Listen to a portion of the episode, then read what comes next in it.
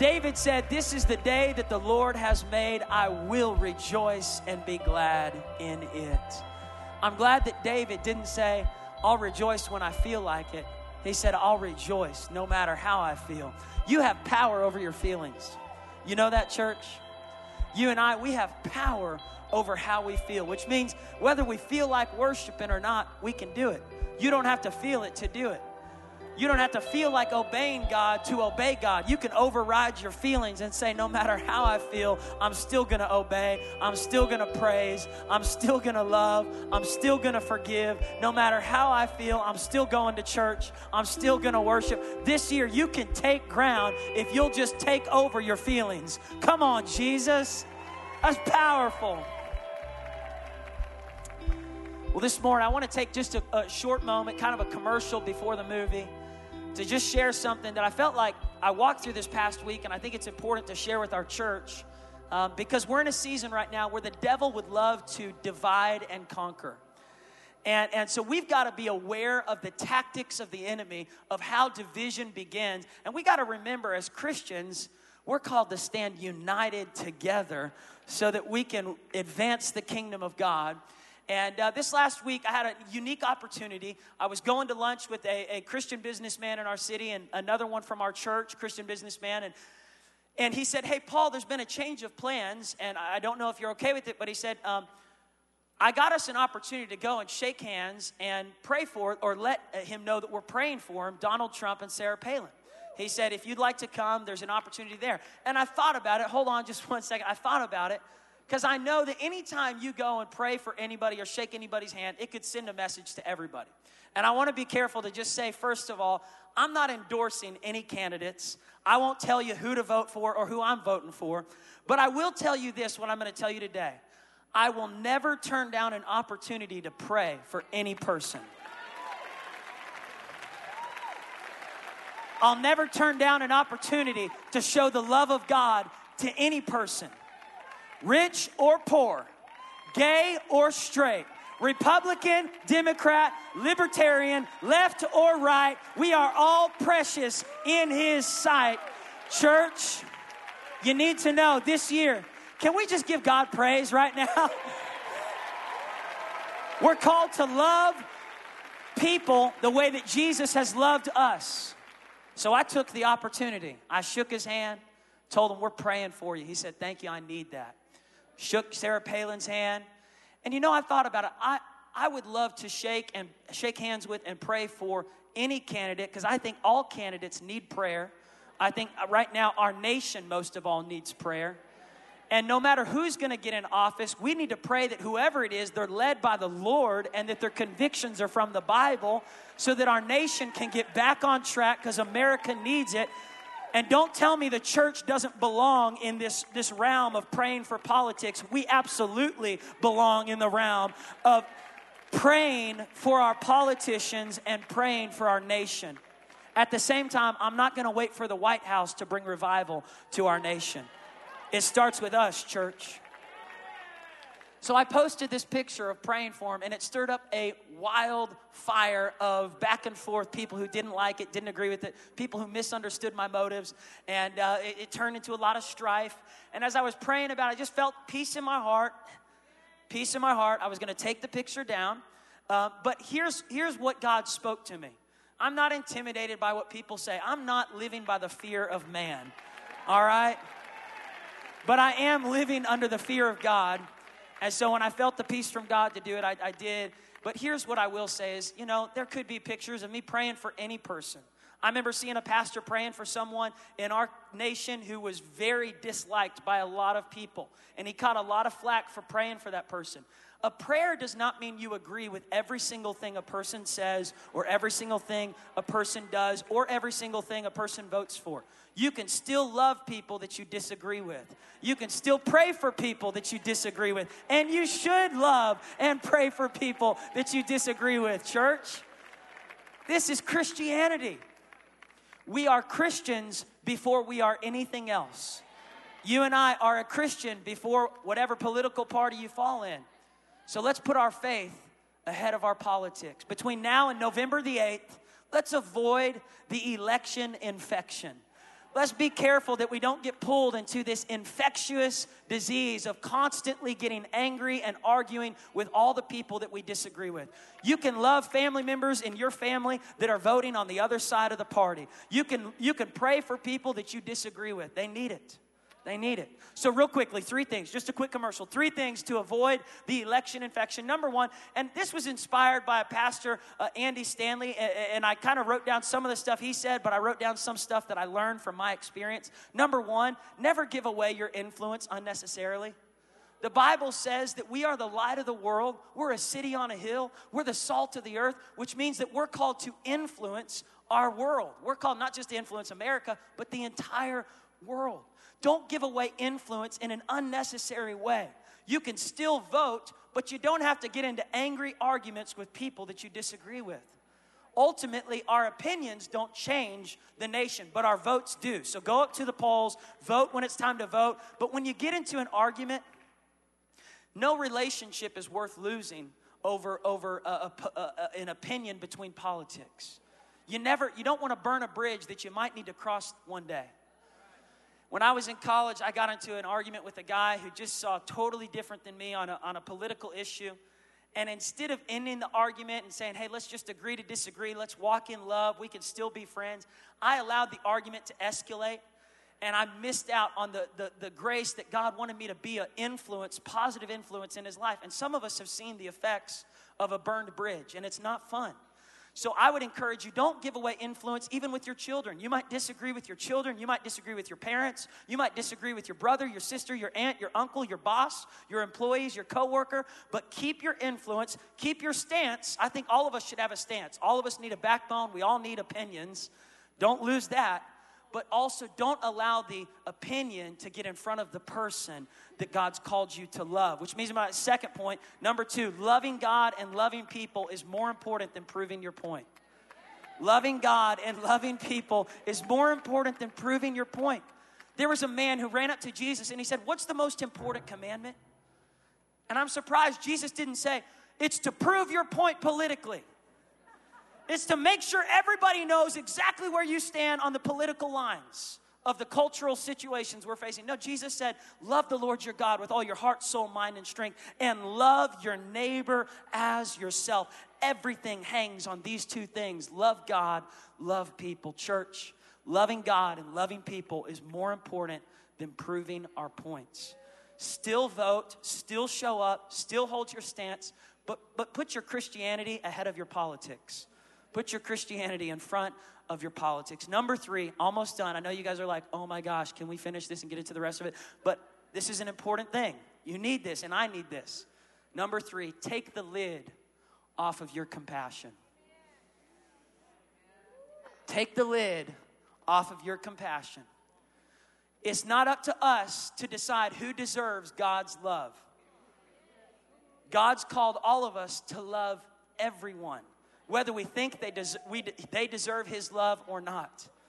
So learn to love people the way that Jesus has loved you. How many think there's probably been some times where you weren't lovable, but Jesus still loved you? So let's walk in love. Let's show compassion. Let's take the lid off. Let's show compassion for all races, all people, all political parties, all backgrounds, all situations, even the people who are still practicing the things you disagree with. Show them compassion. If you had to walk a mile in their shoes, maybe you might understand why they are the way they are, why they're doing what they're doing. But I'm telling you, church, we should be known for our compassion more than our criticism. I'm done. I love you, church. I hope you love me too. it's okay. If you don't, it's all good. I'll still keep loving. You can't stop me from loving you. All right, let's stand to our feet. We're going to say our victory confession. I'm going to invite my wife up here because she's prettier than me and she might make you like me more than, than me. we love you. Don't we love our Pastor Paul? I love y'all. But I'm the only one that can do that. All right, let's lead us into a confession. All right, here we go. I'm here on purpose because I have a purpose. My heart is open. Let's all hold hands. All right. my heart is, uh, my mind is ready to receive. Because God is not finished with me yet. My best days are right in front of me, and I have victory in my life.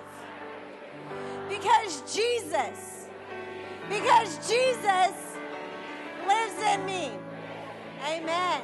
Amen. Amen. Give somebody a high five. Take ground. Take ground. Hey, you can't take ground if you're always taking offense. If you're waiting for me to start preaching, it already started. You can't take ground if you're always taking offense. Choose this year, I'm not going to take offense no matter what. I'm not going to get pulled into the election infection. I will not take offense. This morning, I want to talk to you for the next 15 minutes. We're going to go into water baptisms towards the end and a time of worship. Before we do, I want to talk to you for the next minutes about marching even when you don't feel like marching. God told Joshua in Joshua chapter 6, verse 3, He said, Joshua, I want you to march around these walls. You're going to wake up and you're going to march around them. You're going to march around it day after day. You're going to do it one time each day, but then on the seventh day, you're going to march around it seven times. And he says in verse 4, he says there's going to be seven priests that blow the ram's horns and, and, trumpets. And on the seventh day, when you march around seven times and the priests blow the trumpets, verse 5, then you will tell the people, they will, when the trumpets blow, that they will make a great shout. Go ahead and make a shout.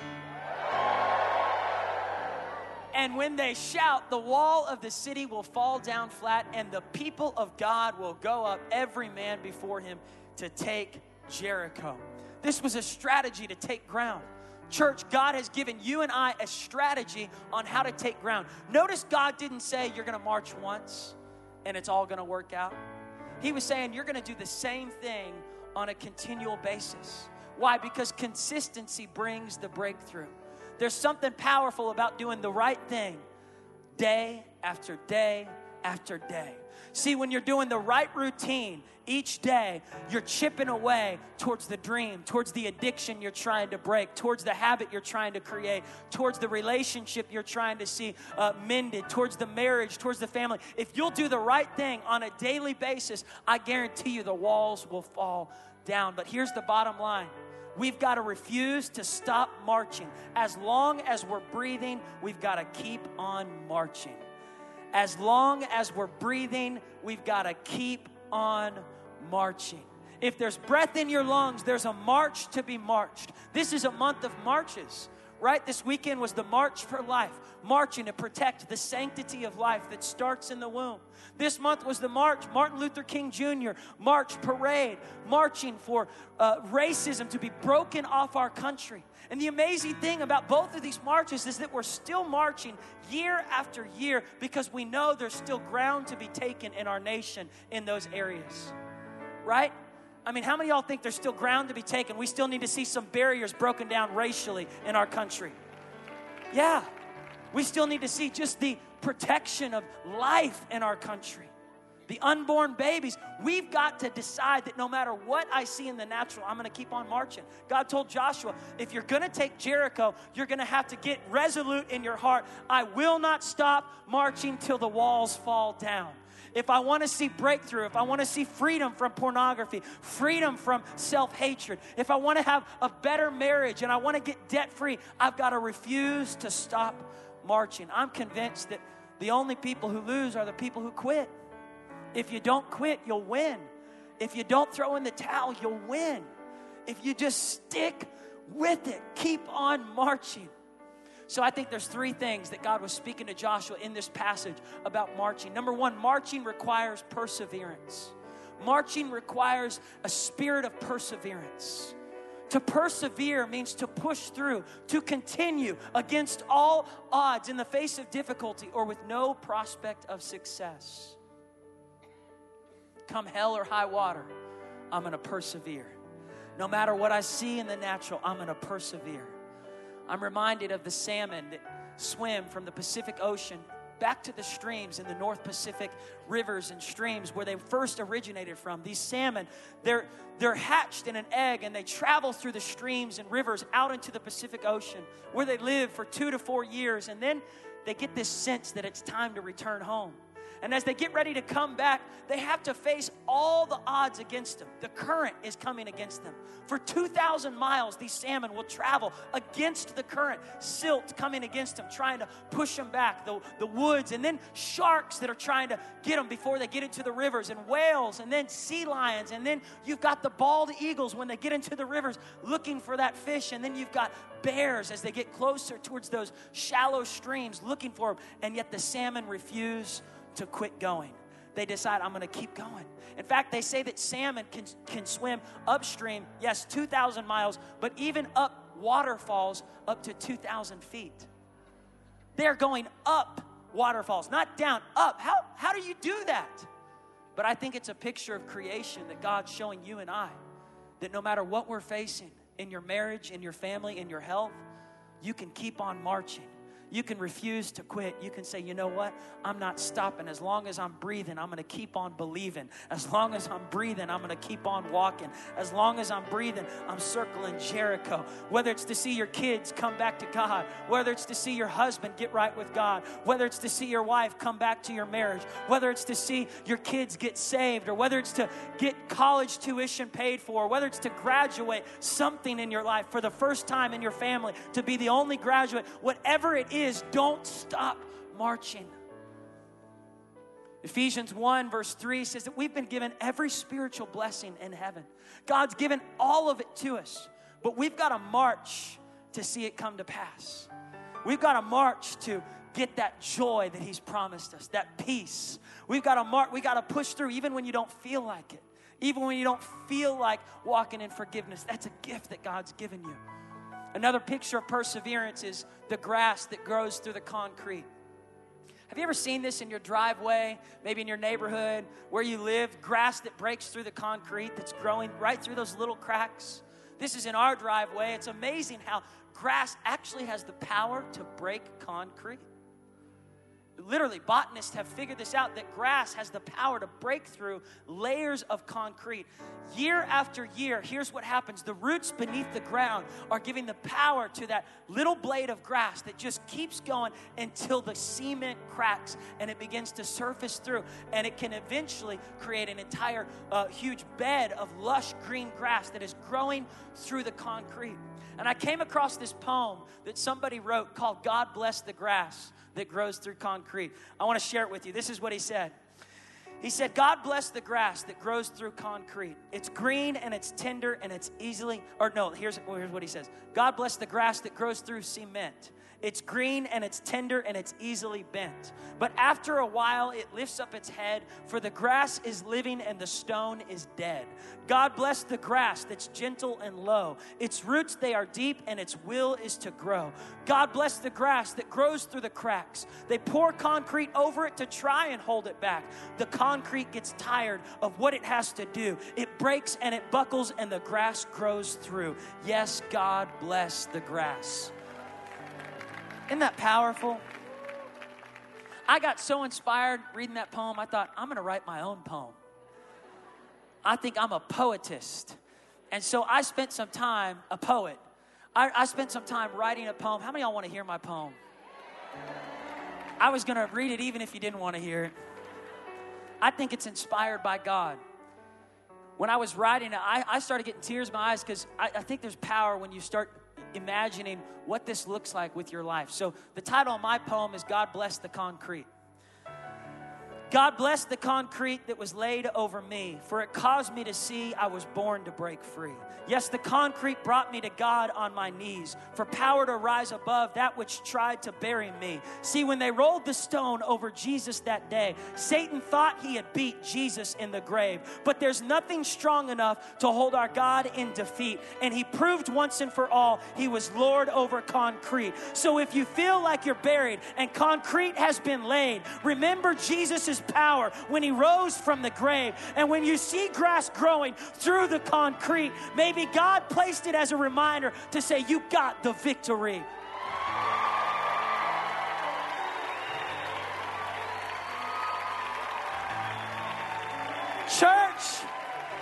Got the victory over whatever you're facing. You got the victory over every addiction. You got the victory over every depression. You got victory over every negative thing that the devil's tried to put on top of you. Step on top of it, break through it.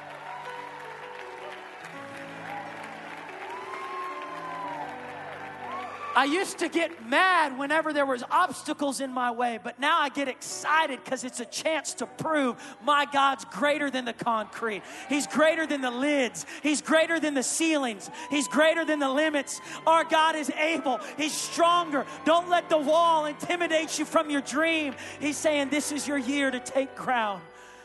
Break the concrete. Break the concrete. When I get really excited, I breathe real heavy in the microphone. Church, we're going to break some concrete this year. I see us breaking concrete in the 11 a.m. service, all the way up in the top. I see us breaking concrete over here. I see us breaking concrete in the children's church. I see us breaking concrete in the youth group. See, the devil would love to say, I've taken your generation. You can't do anything about it. But there's a church in Tulsa, Oklahoma that's decided, like the grass breaks through the concrete. No, you don't, Satan. No, you don't. We're not backing down. We're not staying defeated. We serve a God who rose from the grave on the third day, and we're going to break through. We're going to take back our nation and our world for Jesus Christ. We're going to advance the kingdom of God. We're not going to get divided and defined by where we stand politically. We're going to get united under the name above all names. And at that name, every knee shall bow and every tongue confess that Jesus Christ is Lord. Church, we are united together under Jesus before anything else. This year, it's, it's time for us to persevere, to take ground. Number two, marching requires faith. Paul told Timothy, 2 Timothy 4, verse 7, he said, I fought the good fight of faith. I finished my race. I kept the faith. Paul went through a lot of hardships, a lot of trouble, a lot of difficulty, but he kept the faith. Church, no matter what you face, keep the faith. If you lose your job, keep the faith. If you lose the scholarship, keep the faith. If your spouse walks out on you, keep the faith. If you have to bury your child, keep the faith. If the sickness just grows bigger, keep the faith. There's something powerful about keeping the faith no matter what you face. Something powerful about it. It's not just for you, it's for the people that one day are going to be affected by your faith the generations that watched Joshua. I'm sure there were a lot of people that tried to talk Joshua out of marching around those walls. I'm sure there were a lot of people who tried to talk Martin Luther King Jr. out of marching where he marched. Hey, hey, don't march. It's not worth it. Nothing's going to change. We won't see anything. Just stop. Just throw in the towel. But there's something powerful about keeping the faith regardless of what you see in the natural. Paul said, 2 Corinthians 5, verse 7, we walk by faith and not by sight. In other words, our march is not determined by the natural progress that we see. Our march, wouldn't it be nice if every time the Israelites marched around the wall, if just a few stones fell off, if God just said, hey, it's working? How do you keep walking when nothing's working? Think about it. These guys marched around the same wall and not a stone fell off for seven days. And they didn't know how long this was going to last. Joshua knew, but Joshua never told the men how many times they were going to have to march. All he said was, Get to marching. So here these guys are just trying to imagine how long is it going to take? How long do I have to stay single and watch all my friends get engaged? How long do I have to wait to get married? How long do I have to wait to finally graduate college? How long do I have to wait for my marriage to finally get healthy? How long do I have to wait for my son to come back to church? How long? Wouldn't it be nice if we just knew how long it was going to be? If we just knew when the final lap was going to be? Like in NASCAR, they, they, they, they announce the last lap. They get out the white flag and they say, This is the last lap. But in life, we don't know when the last lap is. So we got to keep marching as long as we're breathing. Because sooner or later, the walls are to fall down. And once they do, God says, now there's another march. Because as long as you're breathing, there's a march to be marched. As long as you're living, God says, keep on marching, keep the faith, keep on fighting, keep on walking, keep on praying. Don't let fear stop you. Don't let shame stop you. Don't let what the critics say stop you. Don't let what the devil said stop you. You just keep on marching. Keep the faith no matter what comes your way. We got to be careful that we don't raise our white flag just because we don't see the miracle yet. That we don't surrender and say, I'm done. Not a stone has fallen off, and I've been marching this march for a long time. I'm settling. I can't keep waiting for this breakthrough. I can't keep waiting for the right person to come along. I'm just going to stop. I'm going to settle. Church, you've got to make this is a message not just for people in the present. This is a message prophetically for people that are going to watch this and you who are going to need to remember this message 6 months from now. Because some of us in this room, we're fine. We're marching, we're strong, we're excited. It's January 24th. Some of us, you know, we're kind of waning on some of the goals that we wrote down to take ground in. We're almost kind of saying, maybe I should just accept this addiction. Maybe I should just accept this bad habit. You need this message. But some of us in this room won't actually need this message until five, six months from now, maybe two months from now. And this is why God told me to say it because if you're going to take ground this year, you're going to have to become resolute that I will not, I will not, I will not stop marching till the walls come down. I'm going to keep on marching till the walls come down. I'm going to keep on marching till the walls come down.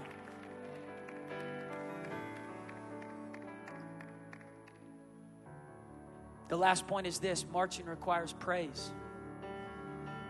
The Israelites, Joshua said, I want you to shout.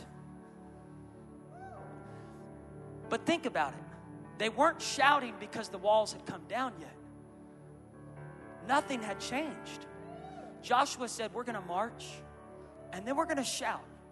And think about what's going through the minds of these Israelites going, But Joshua, nothing's changed. Nothing's happened yet. Joshua's saying, don't go by what you see, don't go by what you feel. You got to shout by faith. You got to worship and praise by faith. You got to come to church by faith. You got to speak by faith. You got to live by faith. You got to walk by faith. Church, this year, come on, all over this room, let's stand. Can we take a shout praise break for a second? Just give God praise this morning. Walls are coming down.